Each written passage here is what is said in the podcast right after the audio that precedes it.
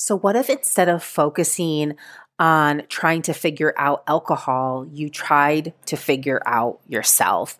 You learned how to do all of the things that you think alcohol is doing for you, but better.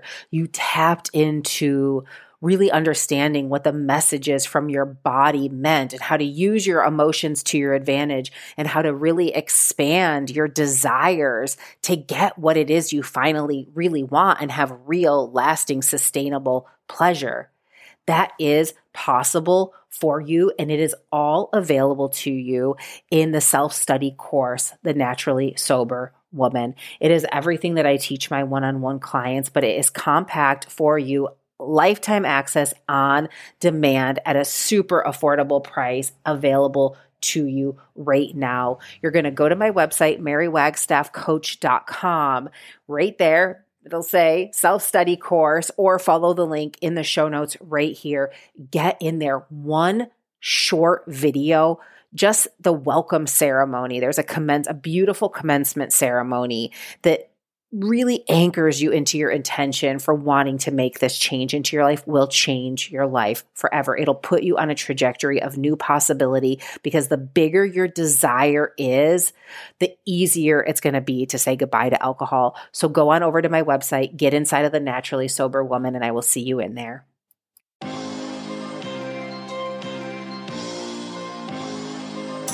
Welcome, welcome. My name is Mary Wagstaff. I am a holistic alcohol coach who ended a 20 year relationship to alcohol without labels, counting days, or ever making excuses. Now I help women just like you from around the world do the same with my one on one private coaching program. In this podcast, we will explore my revolutionary approach to getting alcohol out of your way that breaks all the rules, life enhancing tools that make not drinking exciting and joyful, and the profound and sacred journey that it is to rediscover who you are on the other side of alcohol. This show is not a substitution for rehabilitation, medical treatment, or advice, so please talk to a medical professional if your alcohol consumption is at risk to your mental or physical health. Now, on with the show. Welcome back, my beautiful listeners. Thank you for being here for another episode. I can't even tell you, this has been a long time in the making. I have a very special guest here today. She is not only a dear friend of mine and a colleague, essentially, um, but also a client. So I wanted to welcome to the show Erin Vanderkoy. Erin, thanks so much for being here. I'm thrilled to be here. This is a dream come true. Oh Thank oh you gosh. for having me. Yes, I'm just so thrilled. I'm glad that we made it happen. Um, mm-hmm. Erin, I like to start by having you kind of introduce yourself. But first, before we get into the bio, um, tell our audience what's the most magical, exciting thing about your life right now? Oh, gosh. Uh, I feel like there could be so many things right now, which is kind of a nice place to be. Yeah. Uh, I would say the most magical thing is living probably my most authentic life. I am in my early 40s and I feel like every decade gets better and better and for different reasons I suppose but I'm doing so many things now that I dreamt of doing for quite a long time and uh, I love the work that I do and I'm making impact in the world and helping people and so I think that's the most magical thing I guess uh, without sort of yeah preparing a thought around that, that would be what comes naturally, just feeling really um, graceful and kind with where I'm at with all sorts of different parts of my life, I suppose. Yeah, that's beautiful. It feels, doesn't it feel good to feel good about being you? yeah. I love yeah, it, it does with all, and you know, that's not saying that I'm perfect by any means, just accepting and understanding and um, growing and being open and curious and um, with you know all my my faults and and wonderful things as well you know? That's yeah it's it that is a really nice place to be for sure. Yeah it gives us something to look forward to to grow more into ourselves of acceptance. So that's so awesome. Tell uh tell our audience about how you are contributing to the world through your work and through the other things that you're doing. I am a health coach and a herbalist, and I'm soon to be a functional nutrition counselor, which I am really excited about. Uh, I'm also the founder of Power, which is Portland, Oregon Women Entrepreneur Roundtable, which is a phenomenal community of women owned businesses and entrepreneurs here in Portland, Oregon. Um, but yeah, my main business is my health coach practice, and I work with clients one on one to get curious about their own ecosystem and how we can shift the trajectory of their life um, going forward. You know, a few years to ten years to twenty years to thirty years, etc.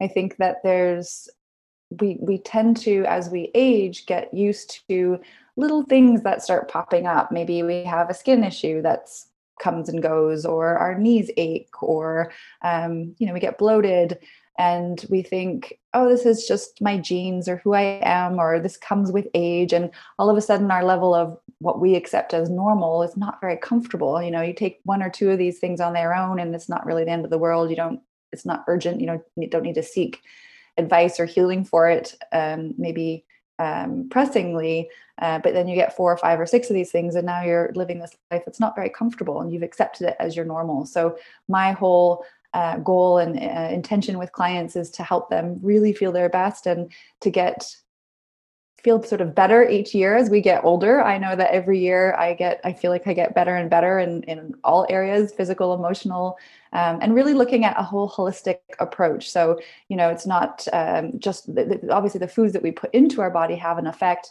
um, but that's not the only thing that creates um, our, our optimum health. It's our environment, our lifestyle, and, you know, toxins, all these sorts of things, and doing it with a gentle approach. So there's no right or wrong, there's no good or bad. I have absolutely no idea when a client comes to me what's going to work for them I can't say, you know, you have to do this and that you're going to be cured, or, um, but we can work together one on one to try things out and rule things out and then add things in that do work until they figure out how their unique system uh, operates, which is really, really exciting. Because I think one of the most confusing things about health and wellness, especially now, is we have access to all this information at our fingertips and books that are so compelling to eat this way or do this or exercise this way. And you know people try them because they're compelling and there is science that backs it up. But we all have a story of where we've come from from the day we were born to how we got to where we are today. And so what's one person's poison is another person's health. And uh, you know you might do all of these things and it doesn't work and you think what, what's wrong with me? Or what am i not doing right? Or why is it not sustainable? And it's just because it's not doesn't work for you which is it's it's okay it's not a bad thing so it's figuring out how to help people get to that place of feeling really good all the time um, in their own unique body mm. uh, yeah oh, awesome. This is must be why we get along so well is because the approach, you know, that we worked on together um, is so similar with that, where, you know, I feel the same way. Like, I don't know what's going to work for people, but I'm so glad that you're doing health in this way because it can be so overwhelming and yeah. to resign to a life of like mediocre like meh yeah. no is like is just a story you know and um so thank you for I doing have, that and um, I, oh, yeah and I just wanted to say about um, uh, power. Um, is that something that is is exclusive right now still to the local community or have you opened that up for? It's an interesting question. It is definitely open because we are online and we have had members joining us from different parts of mostly north america. So we've had someone come from canada and a few people um, in different states across um, america. And we uh, we will be meeting in person again uh, coming up pretty soon here as things open up and the vaccine rolls out. Uh, I think that my plan with that is to grow the in-person event. So we'll probably get up to 150 or 200, but I'll do that once a quarter, and then the other two events will still be online. So there's so many of us that are working online now that it's very very easy to support. Um, women-owned businesses and entrepreneurs from anywhere that would like to attend the event. So in short, yes, uh, anyone yeah. can come. Right. They, they, they wouldn't be able to attend the in-person event uh, once a quarter if they weren't in Portland, but that's, you know, there's, you can drop in any time and still really benefit from this community and what's being, being shared there. Yeah. And we'll make sure that the listeners have the link and the info to it because it was actually, I don't know if you know this, it was actually um, a really big part of my sacred journey.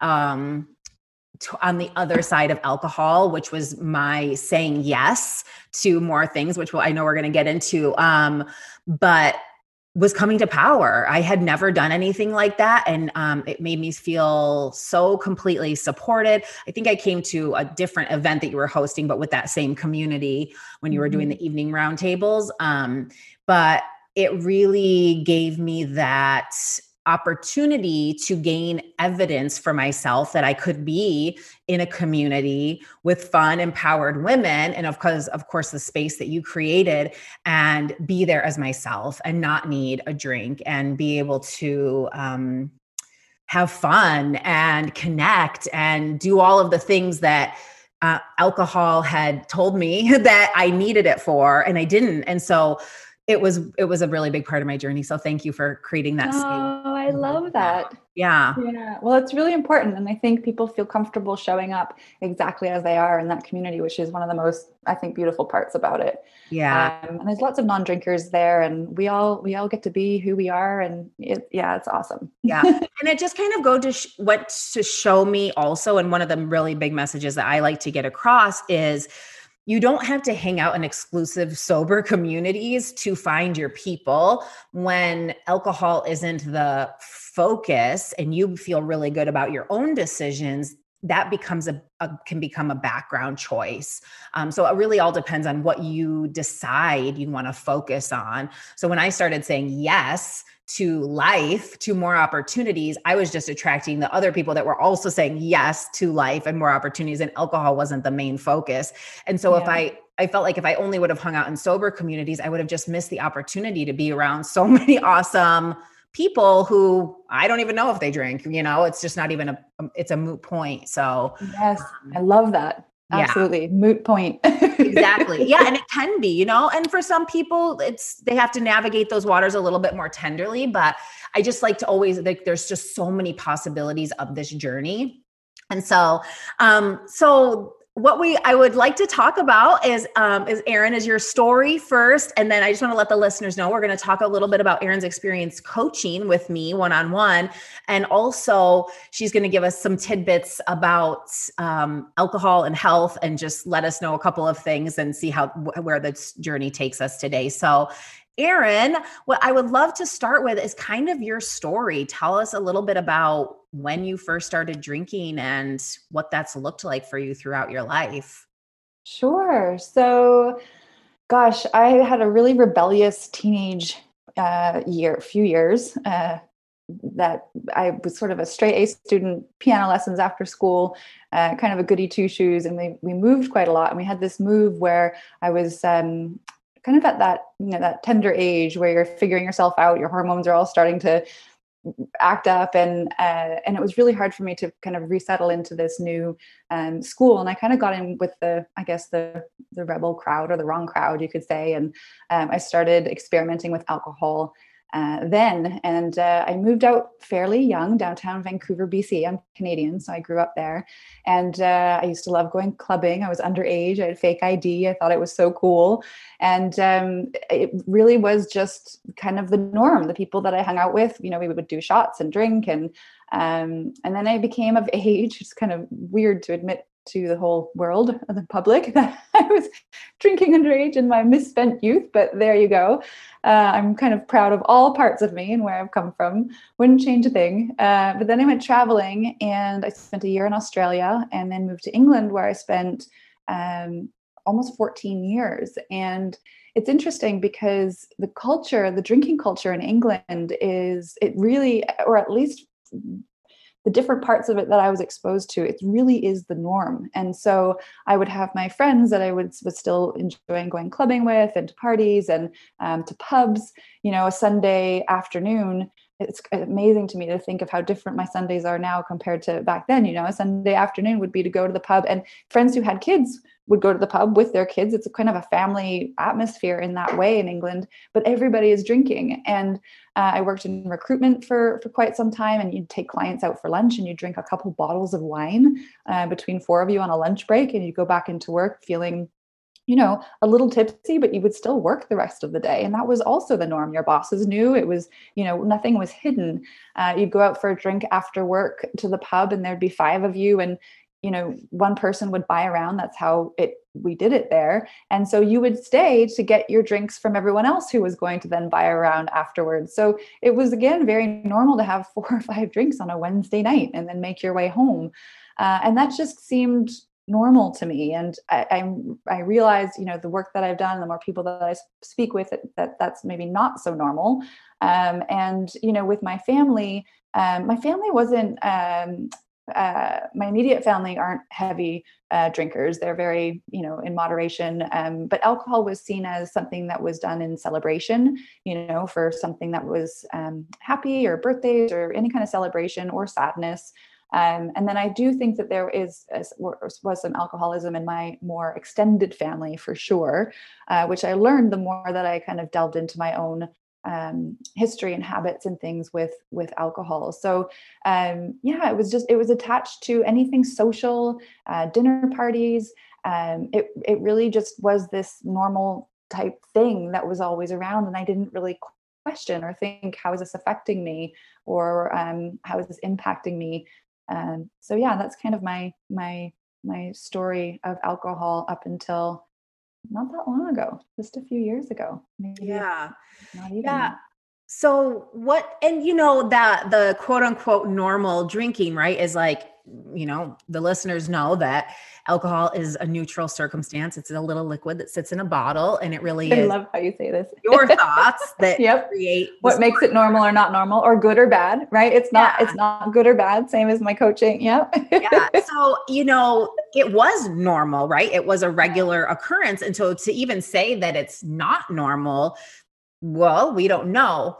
It really just comes down to when did it start to not when did it start to expose that the results you were getting in your life weren't desirable that the that the normalcy of the habit became something that you didn't want to be normal?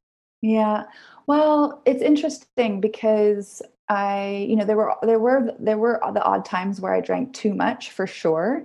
And luckily i didn't hit i mean i had some unfortunate things happen um, when I was a young adult. But that wasn't really, I mean, I guess it was kind of related to alcohol, but there were other things involved in that. But really, over the last, you know, 25 years that I've been drinking, I didn't really hit a massive rock bottom. I did have an instance or two where a good friend would say, Hey, you know, you might not, you might want to not drink quite so much. Um, just because we're worried, we want to make sure you get home safe, or at least, you know, keeping my safety in mind. Um, but I think what happened to me is um, was just this rep- i just knew that something wasn't right.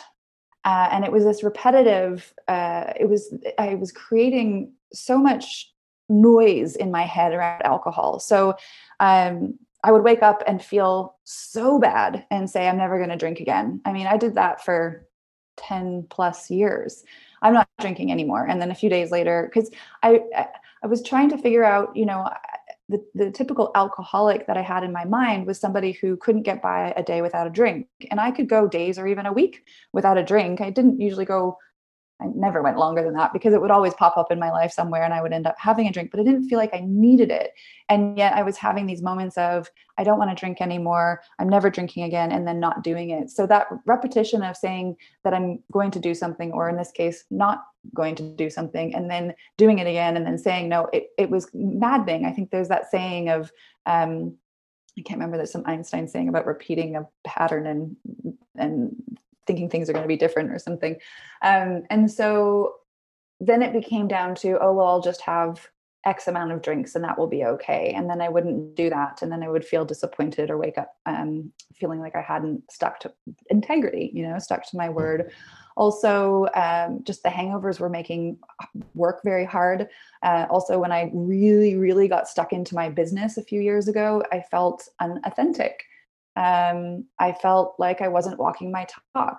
Uh, I would smoke these super slim, super slim menthol cigarettes sometimes when I drank, and I would think, "Gosh, I'm a health coach, and I'm knocking back, you know, three glasses of wine and smoking these little cigarettes. And what does that tell people about me? Like, how can I? How can I? And again, you know, I trying to act from a place of not judging myself, but back then I was definitely judging myself. I was very hard on myself, and it was just a negative repeti- rep- repeti- repetition um, spiral. Uh, I had a lot of shame and guilt in there. And so it's interesting. To me, it didn't seem like there was a problem. Isn't it funny after I say all of that? And yet I feel like society, it's so, alcohol is so confusing in the way that society um, is structured and how and again i, I feels like i'm going to end up saying normal a lot on this podcast but what what is acceptable and okay. And you know there were times back then where i felt well if i'm because i would experiment with not having a drink and i would feel like i'd need to explain myself or i'm the odd one out or there's something wrong with me or you know there was a lot of shame and guilt involved in there. Mm-hmm. um, or maybe i would make decisions that i wasn't super proud of or or happy about the next day. Um, and so that went on for you know a really really long time. Uh, and then i ended up having some health issues. So a couple of years ago i was diagnosed with an autoimmune uh, marker and uh, shortly thereafter candida and i mean that's a whole other story if anyone ever wants to talk with me about that please reach out because uh, it, i actually gave up um, my drink was red wine and beer i didn't really drink anything else i didn't really like hard alcohol uh, and so I'd pretty much stopped drinking beer because it was affecting my health. And then I was only on the red wine and I stopped drinking red wine for a month. And then I had this candida die off reaction. And I actually diagnosed myself. I went into my naturopath. I said, I really need to be tested for this. I think this is what's happening. At the time, she she just said it's not very common. And even with the, the results, it doesn't it doesn't always tell us accurate um, accurately if you have it or not. And I said, I really just want to see. And I went back in and we were both laughing because she said, Erin, every single marker is off the charts with your candida. I've never seen results like this. And I think that's because for so many years I was feeding my gut imbalance of, of, this yeast imbalance in my body with the with the red wine and prior to that with the beer. And so it was keeping those little bugs. I know it's kind of gross, but we all have bugs all over our bodies and in, mostly in our guts. Um, but it was keeping those bugs happy. And when I took their source away, and they got really upset and so that took me on a completely other um, a, another path of discovery and, and healing and working with this with this with this thing that i desperately wanted to keep in my life and yet was giving me no there was nothing that it was providing me and when i really boiled it down to that i thought alcohol gives me nothing and not drinking alcohol gives me absolutely everything. Even saying that right now, it actually makes me feel a little bit emotional. I knew that if it wasn't in my life, in at least in that way, that everything would change in a positive way. I would be clearer on a day-to-day basis. I wouldn't be living in a hangover, you know, two or three times a week. And you know, even in the last couple of years of drinking, I, I wasn't I wasn't going over the weekly recommendation, right? They say drink 14 units per week. And I thought, well, I'm within the 14 units. Why is this a problem? Why am I putting so much thought into this? Why do I have this crazy these thoughts all the time in my head? Okay, I'm going to someone's house for dinner. What am I going to drink? How much am I going to drink? Um, is there going to be enough? Is there going to be too little? Like, what's the plan? You know, and it was just a lot of clutter. Um, and yet, I thought that it was all still okay. But what it comes down to, I suppose, and you'll be able to articulate this much better than me, I just love hearing you speak about this topic. Um, but what it comes down to is what is okay for you, for each individual person. And nobody can tell you what that is. And there's no judgment, you know, if if somebody has one one drink once a week and that's fine for them or someone is drinking within the 14 units and it's not fine for them you know you just have to figure out what what is it adding to your life what is the benefit? How do you want to how do you want to be in the world? How do you want to be to yourself your own body your own mind? Yeah. It was a lot. Sorry. Yeah. beautifully articulated. Oh my gosh there's so much in there that i want to ask you about. Um, and i'm just so glad you brought up that you know that it had to come down to what is it for me? Because that normalcy and actually the episode probably before this i actually talk about that that there's the story of normalcy that I think everyone thinks is the population is saying. um, but I really think that it kind of comes from big alcohol. Um, creates the story that we now all think we all have. But every but so when you explored those thoughts about, oh, what will other people think? When you ex- started exploring that, what was the reality for you? Um, well, Socially. it's interesting interesting because I have this joke with with my roommate. Um, it sounds a little harsh and a little mean, but it makes me laugh, so I'm going to share it. um, whenever we're kind of wrapped up about something like this, we'll joke and say nobody nobodycares.com. Like really, truly, nobody nobody gives nobody a shit cares. if I'm drinking or not or what I'm drinking. It's all in my own head. I'm high fiving you. I love that Nobody nobodycares.com. Nobody cares. I literally said that on this this last episode too. I was just like, oh really? Oh, yeah, not nobodycares.com, but I love that. But that I do think it comes down to that because that's usually with people that is their biggest fear. And I'm like, test it. Go yeah. in there, be confident, be proud of yourself, but test it. Yeah. Lead with your intention and people don't care. And the people that do are usually the ones questioning their own habit. I was just say that. Yes. And unfortunately, you know, you can't if so if you're going to make a decision and somebody cares or they feel uncomfortable, you're spot on it is because they're questioning or they're going through something uh, on their in their own journey. And you can't take that on yourself. That's that's their thing to explore. And if they want to reach out and for me anyway and chat with me about it or then they can. But i'm not going to have someone who feels uncomfortable drinking in front of me when i'm not make me feel I, it's, I just don't take it on anymore.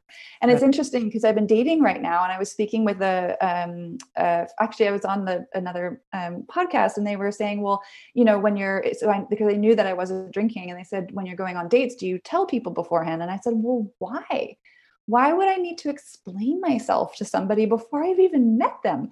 So, if someone on their dating profile says they love whiskey and beer and lists us all as alcohol and then suggests that we meet in a whiskey bar, well, yeah, I'm probably going to say, hey, it seems like alcohol is really important to you. We can go to the whiskey bar, but I'm probably not going to drink maybe in that situation. But otherwise, I'm going to go out on a date and I'm going to order a soda and bitters or whatever delectable mocktail they might have or treat myself to something fancy because I'm not spending money on crazy alcohol. And if they if there's if there's an issue there, well then that's not someone that I need or want to be continuing a relationship with anyway. So I don't feel like I need to take on other people's emotions around my drinking or explain myself. Yeah. You know, but yeah. it took me a while to get and it does take practice for sure. Mm-hmm. Yeah. Yeah, and we just have to test it. Absolutely. Because yeah. so much of the story is a story. It's it's really thoughts in your head. And and we'll we'll hopefully get into a little bit of that as like a lot of it's just so hypothetical, right? And you know, that future focus of that one thing that we might be doing. One thing that I I was curious about um, when you were mentioning the the recommended uh, units and what it what are the what's the recommended I think it's 14, but it's confusing because a, a, pint of IPA would would not be one unit. I mean, that's a very strong 16 ounce drink, right? So you and then a, a large, you know, there's different um, glasses of wine. There's small to large, and so you need to take that into consideration. And that's unit, per week. Per week, and so if you're looking at hard alcohol, I think a unit is one shot whereas right. most cocktails and drinks would be made with two. So I just kind of wanted to point this out because this is my interpretation of it, and this is coming from like the CDC, right?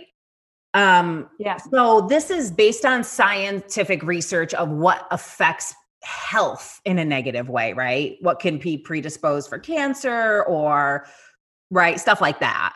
Mm-hmm. But I don't think is what I don't believe in our culture the story of alcohol, the the accepted epidemic um, that we live in in this world that is really that's really looked at is like the the 14 units might be um, not create any physical disease maybe right? But we can talk about all the ways that that might affect you as you especially start as you start to um, age.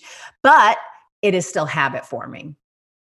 Yes. And that is where you were having that disconnect. Yeah.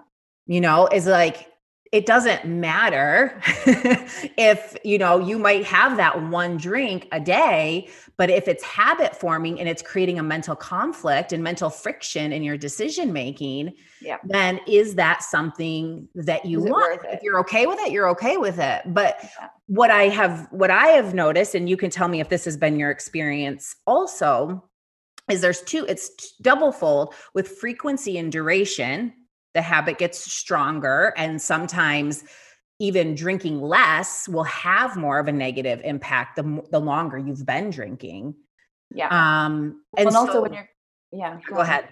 Oh, I was just going to say this might be a little bit different to what you're speaking about, but also when you're when you're cutting down, your tolerance goes down. Mm-hmm. And so for me, you know, one or two drinks and I'm I'm feeling pretty pretty merry. Whereas before I could drink four or five and and be at the same stage. So yeah. that is also something to consider when you're experimenting with that that you're, you know, our bodies are quite sensitive and alcohol is a really potent potent thing you're putting through your system. And something I know this is also maybe a little off spec, but something else that dawned on me was when um, I was playing around with caffeine and I started to feel like I was finding feeling sensitive. And I thought, well, I only drink tea. I mean, for goodness sakes, it's you know how can a cup of tea be hard? Um, but I started playing around with that habit, and it was it was equally as hard for me to let go of my habit of black my one cup of black tea in the morning. I felt almost angry about it, but it was so obvious when I had it that I did didn't feel good. And so I then started thinking about the alcohol, and I thought, you know, do I really truly feel i know it's it's hitting all my receptors i'm getting my dopamine hit i'm getting you know everything is reacting in my body to tell me that this is a reward that this is fun that this is plus all the thought process of 20 years of drinking that's created that that habit. Um, but is it actually making me feel good? And the answer is most of the time no you know but you push through because you think that's that's you know you're going to have that second drink or third if you're hanging out with friends or whatever it might be. Um anyway i kind of went way off topic there but yeah no and i just i'm glad that you brought that up and um but do you i mean do you see that that's like kind of a missing piece of the information mm-hmm. you know like there's okay oh, there's absolutely concerns, but the habit is going to create its own mental health concern, right? That's yeah. not like the factor in the CDC recommendation, which is why I think you have to question everything, whether it's coming from an authority, quote unquote, Absolutely. or not. And you yeah. have to be the authority of yourself. You have to yeah. tap into that sovereignty of what's your story, regardless of what anyone else is doing. Um, so to kind of get back to your story a little bit, so you started having these um you know kind of now questioning it having this mental friction having this this um show this thing showing up with the candida and then what? So then what was the step the next step? Well so i cut out wine for a month and then had the candida and the, the funny thing is is that sometimes when we're on these um, when we're putting on our detective hats and getting really investigative about our health it it it's frustrating sometimes especially with alcohol because you feel like well when i drink it i if i if it's just small amounts and regularly i actually feel better. Now all of a sudden mm-hmm. i cut it mm-hmm. out for a month and i'm dealing with this candida and candida is no joke. I mean it's taken me a long time to balance that out and a lot of effort and work. It's probably one of the more tricky things to balance in our bodies. Um, but you think well what's the point? You know i might as well just keep having a not drink here and there and it and it, it will be fine. Um, but uh, I did. I went. I, I did um, stay off it for the most part for quite a few months, and then I kind of got back into a little bit of a habit where I would open a bottle of wine and, um, you know, I wouldn't be drinking every day, but it'd be really easy for me to finish an entire bottle of wine in one evening. And like I was saying earlier, you know, my tolerance is not that high, so I'm that that's a lot of alcohol for someone who's not drinking that often. And so I really, my hangovers were were just unbelievable. Um, and they kind of floored me a couple of times for almost an entire week. I could not pull myself out of the slog. And so it was again just this kind of torturous mind thoughts around it, right? Why am I doing this to myself? Why do I why do I have that first class? And I actually, um, Mary, I had tried because I, I mentioned earlier that I've been thinking about this for t- probably over 10 years. So not really actively working on it. And like I said, I never really hit a super rock bottom either. It was just this clutter in my mind and obviously these bad hangovers and um, but I had tried different things. So I had attended an AA meeting a couple of times with different friends who had given up drinking. And I, I while I think AA is a wonderful organization and really, really works, I have some some some of my closest friends um, use AA and help um, other people through that method, it, it, didn't click for me. It just didn't, I didn't feel, I couldn't relate. And then there's another program called Smart Recovery, which I tried that also. And that was, that was a little bit more on my path. I tried reading books um, and, but none of that was really helping. And so that's actually when I reached out to you. And I think it's interesting because I know that AA can be a source for people to ask for help and they can get it there. And I think Smart Recovery can pop uh, as well. I don't know as much about that organization, but there was something about asking you for help that felt um, it just felt different. Uh, I was a little bit humbled because you know we're part of the same circles and community, and in some ways, it's it's I, I felt like it was saying that I had some big problem, right? Because there's so much stigma attached to alcohol. Mm-hmm. I just wanted to be someone who could drink normally, you know, not drink the whole bottle of wine or not go on this roller coaster. If I'm not drinking, okay, I am. And my friends trying to support me, not really understanding how or what to do to support me. And it's not their job either. And I didn't really ask or want it in that way.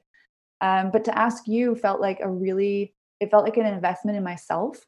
Mm-hmm. It felt a little humbling. It felt it also exhilarating and exciting because I thought this is this is what I've needed to do is is say the words I need help I need someone to help me get through this and to figure out what's on the other side.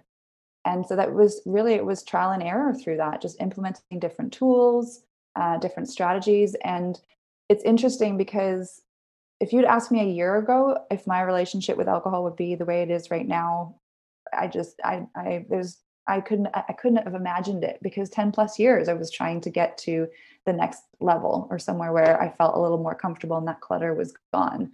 Um, and I, if I had, if someone had said that I was going to do that during COVID, I mean, in some ways, COVID made it easier because it, there was less social engagement. And in some ways, COVID made it harder because we were so isolated and it was such a crazy time in the world. And that was my advice for 25 years. If I was stressed, if I was upset, if I was suffering or experiencing, I should say, uh, any kind of grief, which we all were uh, going through the roller coaster of grief throughout COVID. So for me grief is a is a big part of drinking. If i'm experiencing grief or sadness or any of that i, I want to have a glass of wine. And um uh yeah so it was trial and error. And i guess uh, the fun thing to say would be that i had the biggest breaks that i've ever had. Uh, i think i went you know four months without having a drink. I went another three months. I went and i didn't like the idea of saying forever. It didn't resonate with me either. And i think this is why it's so important for people to figure out what works for them um, and it's there's no judgment. It's okay. You know at some point i thought well i'm supposed to just not drink ever. That's what i'm supposed to do. I have clearly i've, I've shown myself that moderation doesn't work sometimes. And um but uh i the, the counting of the days and saying i've made it 180 days. It's that also has just never really resonated with me. What's resonated with me is just not having an alcohol part of my day-to-day life and i'm still i have to admit i'm still experimenting. So there is um, there are times where i decide that i'm going to have a drink. And mostly what i'm doing now is i'm well i should say the best thing that i'm doing now is zero judgment absolutely zero. Complete curiosity and observation. I mean that's one of my biggest mottos with my own coaching uh, clients is observation and curiosity over judgment always. Because if we yeah if we can put our, our curious hat on and say well what you know and, I, some of the tools that work as well as planning so not not drinking um not deciding in the moment to have a drink but deciding at least 24 hours before is a is a really great one because usually 24 hours before I, I look at the situation and I think, well, no, I don't I don't want to drink. So it's in those moments that in, in the moment of if it's stress or grief or excitement or celebration that you think, no, I really want one, but I've I've not planned it, so I'm not going to. So that 24, I mean, there's so many tools, but that's one that's been really helpful for me um, and then just getting really curious. How was I feeling before I had that drink? How did I feel while I was having it? Did it add any value? Most cases, I mean, I guess I could probably actually say all cases, it doesn't add any value, really, zero, zilch. And I think of what I would have gained if I hadn't have had that drink. And there is usually things that I would have gained.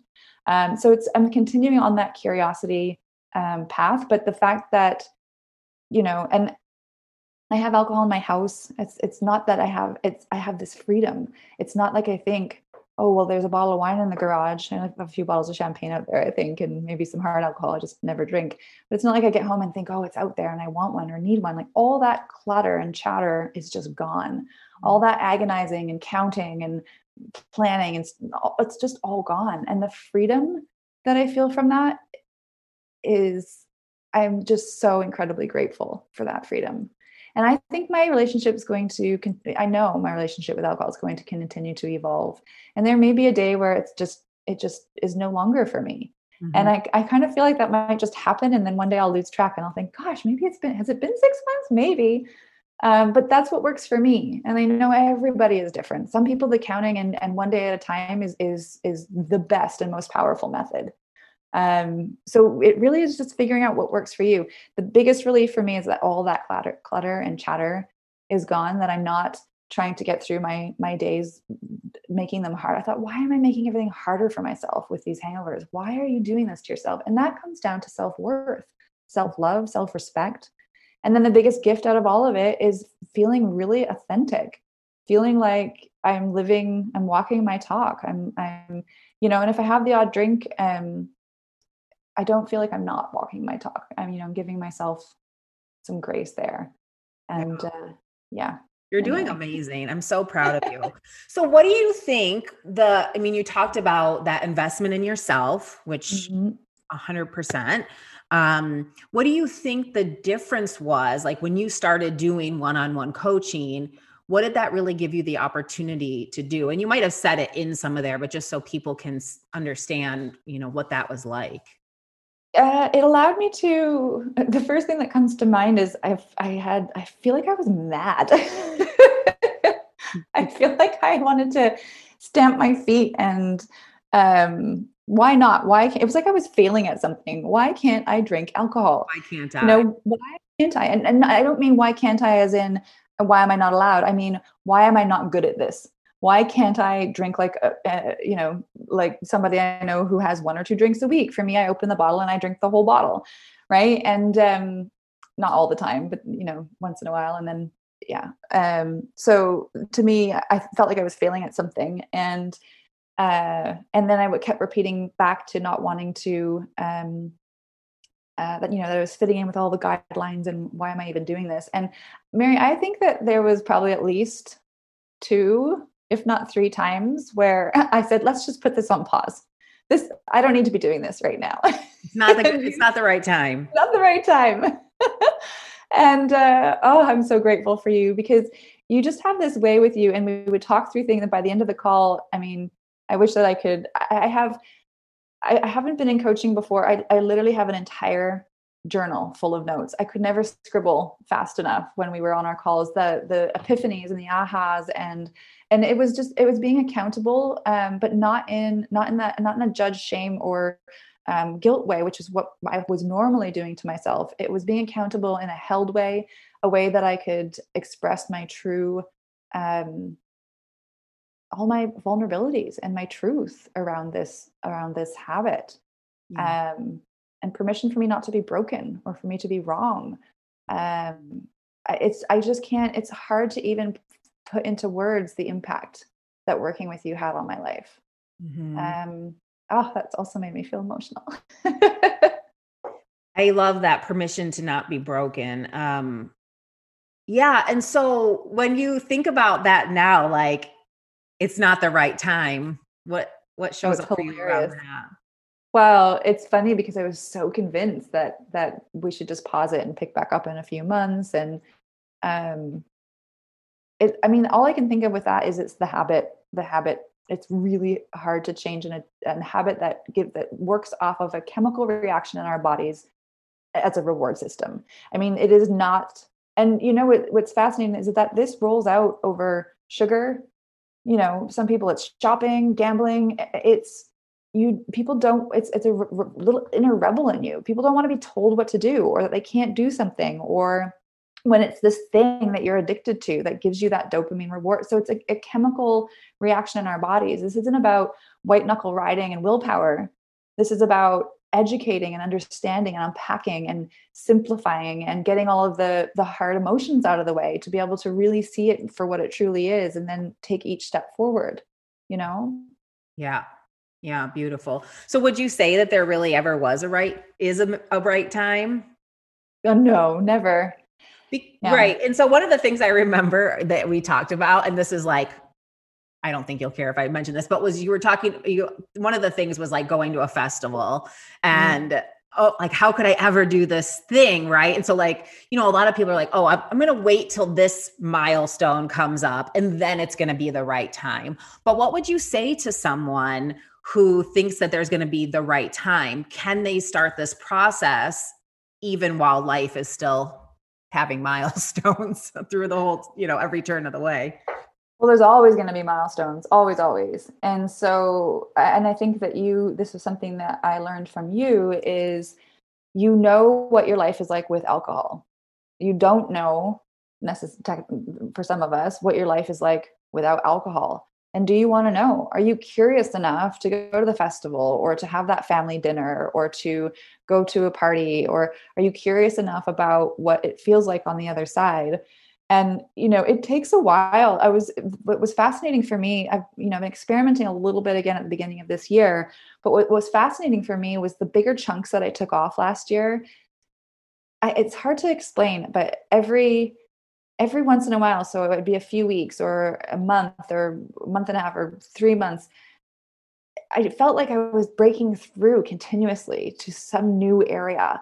It's like you're exploring I don't know, you're exploring some foreign land or jungle, or I don't even know. I can't even probably not putting this into the right words, but you you just kind of keep pushing through, and new things are appearing. And I knew with those larger chunks, which is also what what makes me think that there will be a point in my future where I just give it up altogether because I just felt clearer, more connected, more in tune, uh, and I, you know, the more kind of um, spiritual and um, it, I, it, I just knew that alcohol was just dampening everything you know? And so uh, i would just say to someone who's thinking if it's not the right time well one it's never going to be the right time. There's always going to be things coming up. And so why not just pick a you know for me it was pick a time frame. Like let's try it out for maybe it's just two weeks or maybe it's a month or maybe it's a day at a time. Like we were saying it's different for everybody. Um what oh one of the things that's really been fun for me recently especially this year is uh, I put a reward system. So instead of a chemical reward system in my body and brain, um, put a reward system together where um, in instances I would want to drink, um, when I say no, I'm actually saying yes, yes to not having even two drinks give me a hangover the next day now. So, yes to not having a hangover tomorrow, yes to having this experience clear headed and connected and really, really being present in the room. And so I'm working towards um, a list of 100 and every 25, I'm rewarding myself with something. And that reward is so easy if it's a massage or reflexology is on my list, a facial. It's so easy because I think about all the money that I've saved in those 25 no's. I mean, it easily pays for my my reward. Um, so that's been really um, helpful as an experiment as well. I love that I just doing that. Yeah, I think just just try it for for anyone who. I mean, it's really if you think about it, saying that there's something coming up is just an excuse. So are you ready to get curious or not? That's what I would ask myself yourself. Yeah, I love that because, and you really described it beautifully about this like journey through the jungle, right? Is that it's not, and this is, I think, the stigma of that, like, why can't I kind of thing is that people, it's like there's this, it's one and done. Like, I'm either like not drinking or I'm drinking, but when you dismantle a habit you have to unlearn it. It's an unlearning process and and a, and a relearning process of a new way of doing things. And that doesn't happen overnight. So it's like if you can just step into the journey and be in that liminal space and you might be in that liminal space for a while right? Mm-hmm. um you gave me permission for that. Yeah. And nice, I would give anyone permission for, I mean, think about a 30 year habit of alcohol. How can you just say, tonight I'm never drinking again? I mean, yeah, it's, well, not even, it, it's not even possible. Yeah. We want a quick fix. And I don't even believe in quick fixes. As a health coach, that's my anti, you know, it's not about popping a pill. It's about getting to the root. And yet I still, going through this journey, wanted a quick fix. I wanted it to be now, next month, and to have permission for it to take a year or two i mean i'm really impatient about that and i i you know i kind of want to just be a high achiever and do it but um that's completely okay and you gave me permission for, for that. There was so much permission in our coaching that really mm-hmm. helped just having someone else witness you and see where you're at and saying it's okay the way that you're doing and and here's some more tools to, to sort of help. And i wanted to just add on the why can't i drink? Um, it just came to me just now um, why do I want to would be a question to ask because mm-hmm. I think that I had all these ideas in my head of why I wanted to, and none of them were actually true. And you know how we have, you know, we we have this, um, we think we have a set of values, but our values change. You know, we have values from when we were kids to when we were young adults to as we grow through our decades, and and they change. And sometimes we think something's a really strong value, and it's not anymore when you dig down you write it all out and so i would say when you're thinking why can't i to actually ask yourself, why do I want to? And are the reasons I want to actually true? Are they legit? Do they make sense to me? Because probably when you write them down, especially for me, they they weren't. I didn't, yeah, none of them really rang true anymore. Right. Yeah. Yeah. It's like holding on to this, like, this idea. Right. And, you know, again, with the like, why, and I thank you for saying that. It's eh, that values is like creating your life intention. So important to like really seeing, like, not only with alcohol, but where am I aligning, you know, and if I lead with my, my values, it might not be a quick fix, but it's, you know, it's that deeper exploration of, of being giving myself permission to be me. Like you started off this interview like giving myself permission to be authentic in all of the ways that I show up. And I think that you've really articulated that journey well. Um but that kind of and you can tell me what you how you think about this now of that you know that normalcy. Um do you think that that's a story too? The why uh, can't i do it normally yeah, absolutely. I think I was I was with that um, frustrated that I I could see people in my life who who drank in moderation and you know once in a while and it just it just didn't have the same um, pull as it did for me when I got like, I'm an excitable person and so I'd have a drink and I'd get more excited and want to have another drink and um, whereas I would see these other people in a different way and the thing is, is I what I didn't realize is you know I don't it's not i don't need or want it to be the way that they drink alcohol either right? I just need to figure out how what my relationship is with it. There's not really a comparison there. So right. yeah, i don't know if that answers yeah absolutely. and my i always like to think too the reason if you never try to say no even if you you know have your even if you drink a couple of times a week like it can still be a habit and this isn't judging anyone else but until you try to say no you never know if it's hard, right? Because you just that's okay. So the habit itself is I think what it, you know, is the challenge, right? Yeah. Not so much even what how it's affecting you. Um but there's all of it and it's just so overlapped with you know you when you were talking you really called out literally every single emotion. Alcohol has the monopoly on every single emotion when it comes to yeah everything. when it comes yeah. to marketing they've oh in that way yep. can hit and and that's why i think that you know the it's so well um it's it's it's just so implanted in our in our psyche in our being that like yeah. for every single emotion you've got the answer and that's how people sell things yeah um, which is um pretty dark and twisted. It's pretty dark and twisted. it is pretty when you start thinking about it it is pretty dark and twisted. Because uh, i i don't know if like that constant bombardment in your face of it if it was just like left up to us humans as we would be normally if we would have decided to go to that for every yeah. single occasion. Well know? and also i think that as our as our world changes and it gets faster and it's it's harder because it's it's looked at as as because you talk about would we go towards it normally? No. What, what are we used to you know dealing with text and and email? Are we no. As our world evolves and grows it's it's um yeah it's even more uh just all intertwined and kind of in a sales thing like that. What i wanted to say quickly um, as well is something that i did a lot this might really um people might be able to relate to this who's li- who are listening to this. What i used to do a lot just talking about comparing myself to someone who has one or two drinks once in a blue moon and that's it.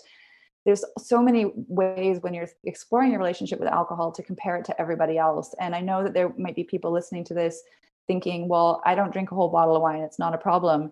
Um, but if you have just two or three drinks, even a few times a week, it could be having a similar impact in, you know, affecting how you feel the next day, affecting your sleep. Um, uh, I mean, there's, there's, so be careful when you're I don't usually say be careful, be careful when you're comparing your own habit to because what I used to do is look for other people's to make me feel okay about mine. Oh, look, that person drinks like me. They're fine. They're successful. They're professional. They have integrity. Then I'm fine because I drink like them. Or look at someone who drinks a little less and then put judgment on myself. Well, why can't I drink like that? It really just comes down to you. You, you know, that comparison is not really um, helpful or necessary.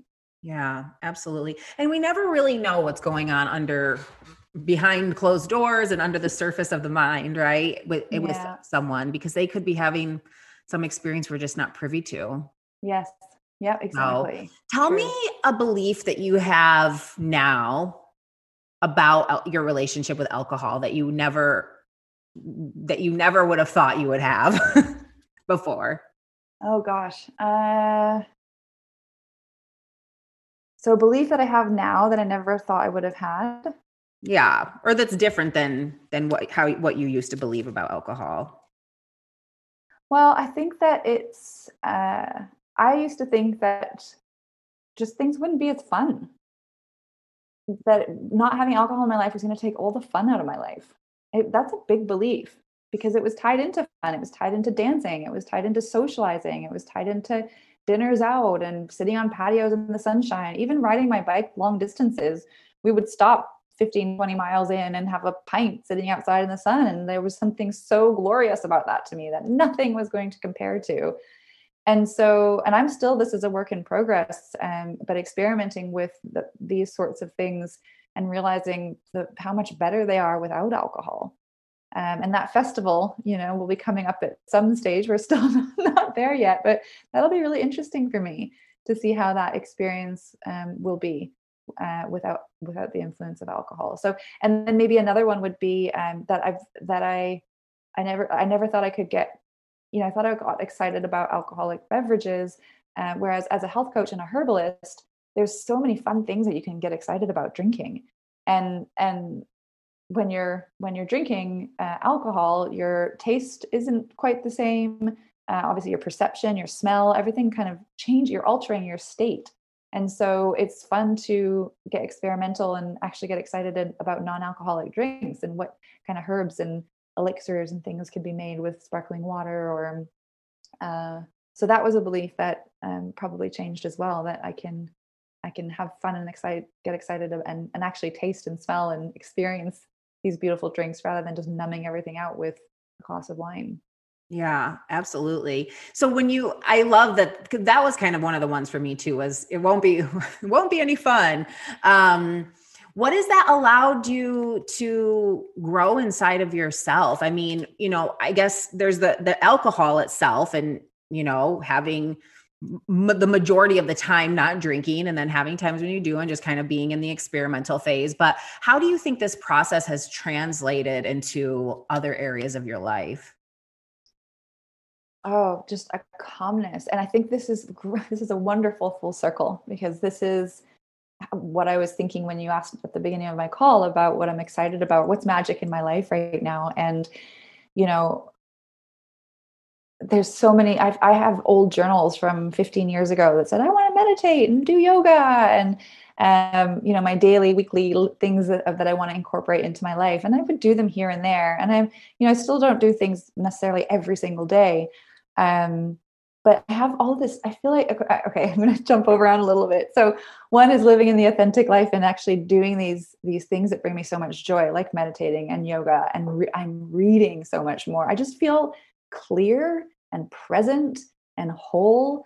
And without that chatter, I'm not constantly bashing myself over the head a couple of times a week with the guilt and the shame and the um, uh, the saying you're going to do something and not doing it. So my integrity has grown grown grown strong um, I just feel I just feel so much more balanced and happy in my day to day life. Um, and shoot, I was going to say something else and I lost my train of thought there.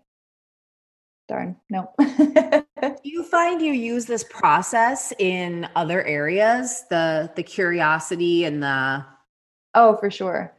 Yeah, around um, around food, around caffeine, uh, I'm currently doing an elimination experience with one, one of my group programs. And it's interesting because I've done this quite a few times and I see myself, I also don't believe in healthy and not, not healthy. It depends what works for you. I mean, uh, there's obvious things that aren't good for everybody, um, mm-hmm. like sugar. Um, but it's interesting because I think, oh, you know, I've really mapped in what my body needs. And then I find myself in this, um, doing the program alongside all of my um, attendees and just little discoveries. And um, it's so fun to I, I, think once you start getting curious about your body and your mind and um, your habits. It's it's it, it's a lifelong journey for one. So that's one thing to keep in mind. We might figure out what we need and and what helps today, and that will change in six months from now. But the great thing is, is that once you start on this with this detective hat and investigating, you're you'll always be figuring out what what makes you feel good. So um yeah i mean there's so much crossover for uh, just just feeling good just mm-hmm. feeling good with and there's that connection between self-love and and um, self-worth as well. I mean everything is all connected. And yeah. so just by unpacking alcohol i mean and i think an important thing too is saying that like i wouldn't change a thing. I would not change i love my life to date.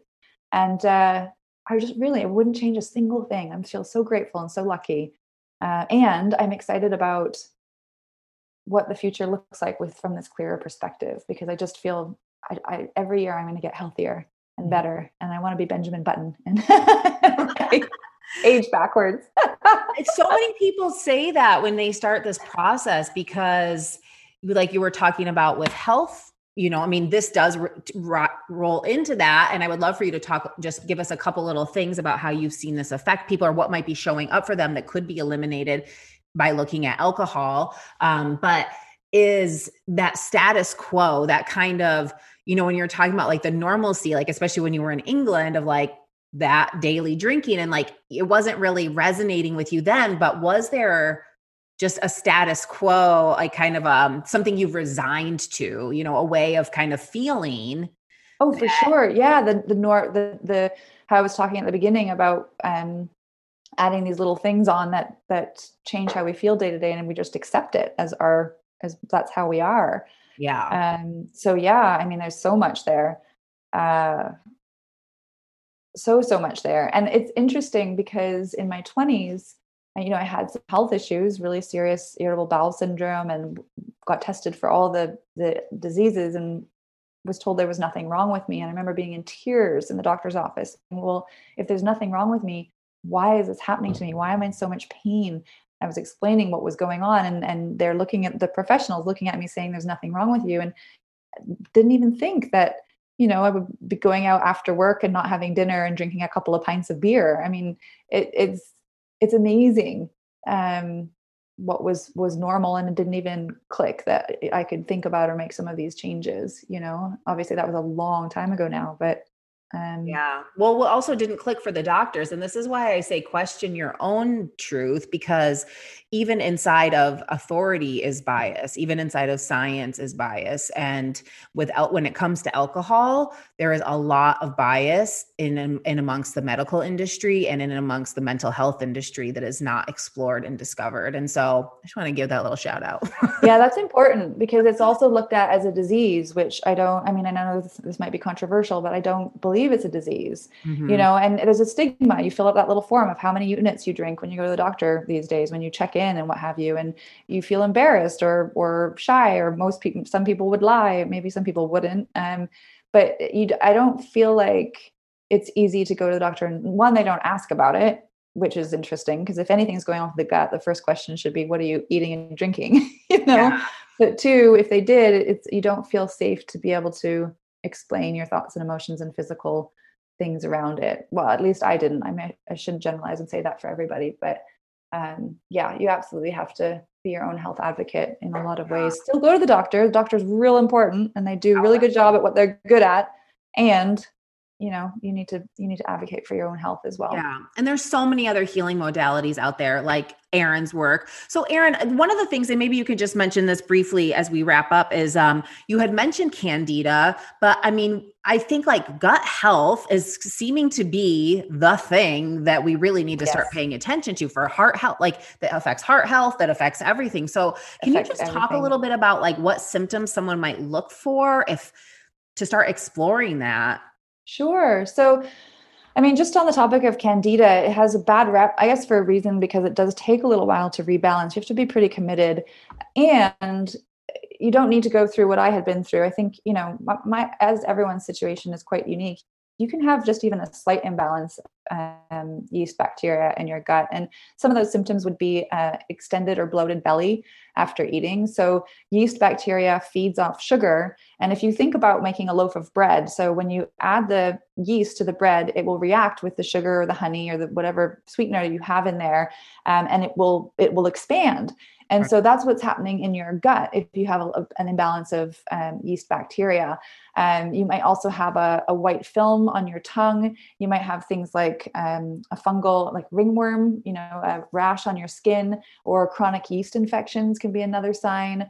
Um, so alcohol can very much be a contributor to that. And just remember, like in my instance, if you do give it up, you want to be giving it um, you want to be sort of supporting yourself in in, in other ways with your your gut health so probiotics are really great uh, eating fermented foods are really great um, the other thing that i think is really important for people to realize is alcohol doesn't have any fat protein or fiber. It is strictly glucose. It is sugar. So what happens when people tend to give up alcohol is they um, can start reaching for sugar more than they normally would and uh, that's also going to give you a similar dopamine effect. It's it's why we um, people reach for alcohol on a hangover. It's you know it's going to help kind of balance you out and so will sugar with your blood sugar levels especially if you are um, giving up alcohol or, or reducing alcohol. So things you can do to support that would be to add in more sweet foods um, and whole i mean whole foods. Uh, so carrots beets apples uh, sweet potatoes a lot of those um, the carrots and beets and sweet potatoes are even sweeter when you cook them or roast them. And so it's kind of preempting. If you add those in, those sugar cravings will be less naturally. Um, and also maybe just predicting or preempting if you have an afternoon crash. let's say every day at four o'clock you reach for a chocolate bar, or you know your your body's going to reach for the sweetest thing because it's going to be the most instant glucose. We all need and want glucose because it's our energy source. Um, but when it has fiber um, and protein and fat, it takes a while for the body to digest it. Whereas that chocolate bar is going to be an immediate boost. And so if you know that happens to you every day, then maybe at 3:30 you have an apple with some nut butter and give yourself some your body some nutrition. Um, alcohol also depletes the body of um, nutrients and minerals, and so we really want to be eating a whole, uh, nutrient dense uh, diet. And so you can be adding in superfoods like hemp hearts and chia seeds, um, sesame seeds, pumpkin seeds, that kind of thing to meals just to boost up the nutrient content. Um, and just eat lots of vegetables, drink lots of water. These sometimes it's the simplest things, uh, and just to support your digestive system really, and to help heal your gut. Leaky gut's a big thing, and alcohol has a big part in that as well. Yeah. And what is like, what is some long term implication of leak that of that? Oh gosh, brain fog. Um, I mean, digestion issues, skin issues, constipation, I guess, with digestion or the opposite. Um, I mean, the list is endless. It's, yeah. it's, uh, yeah, yeah. yeah. And we're really seeing too the big connection between also depression and gut health. Absolutely. That would be something on there as well. Yeah. Yeah. And I would add too, you know, when we talk about the sugar cravings, which is like what I in coaching terms we'd call buffering, um, substituting one one or the other. or the other is really going into the mind too and the thoughts and asking some of these same questions of you know why do i want this? What does my body really need right now? kind of doing that same investigation further. Yes because um, sometimes you're just thirsty. sometimes you're just thirsty. Sometimes it's as simple as you're just a little thirsty and if you were to drink a glass of water uh, that would help with your sugar craving or with your alcohol craving. You know I have, I have clients that i work with who will say um, and i think this may have been something we spoke about as well mary in our coaching but if you're if you're having that nightly beer or glass of wine even if it's only one to eat dinner first. So say yes i can have that drink but i have to eat dinner 1st mm-hmm. and you eat your dinner and if you still want it then you have it. And nine times out of ten I mean, I don't know if I should say this part because it's supposed to be the secret surprise when you do the first step. you don't want to do these things to get results because if the results doesn't don't come, it's okay. Uh, but most of the time, you don't want to have that drink anymore or eat that sugary thing or yep. you know you're just oh yeah yourself. huge i mean i definitely substituted alcohol for food for a long time so yeah. i know how that goes Erin Vanderkooi, you are a blessing. I am so glad you're in my life. Thank you so much. And what is the best place for our audience to find you and come work with you and find out about all of your good stuff? Would be my website, erinvanderkooi.com. Uh, I'm also on Instagram, getting better and better at my social media. So that is Erin underscore Vanderkooi. You can catch me there. And I'm also on Facebook, Erin Vanderkooi Wellness. Yeah. So any of those places, please reach out. I would be thrilled to chat with you. I have a free holistic health consultation for 30 minutes if anyone wants to discuss things. It's no strings attached. So please feel free to book that as well. I'd be uh, excited to hear from you. Yeah, and I think that the you know these two journeys would really go hand in hand together for sure. So, um, thank you so much, and we'll have all of your information in the show notes. Thank so, you Erin, you're the best. Thank you so much for being here, and thank you for all of our listeners for being here as well. Yes, thank you, thank you. You're welcome. Hey, if you are loving this podcast, you are definitely ready for the next step. I would love to invite you to learn my three shifts process to interrupt any craving and get you started on your journey to finding freedom from alcohol. All you need to do is click the link in the show notes or on my website, marywagstaffcoach.com, to schedule a private call with me. You will leave the call with the tools for success and feeling confident and excited about entering into your new phase of life, and it's completely free to you. I look forward to connecting.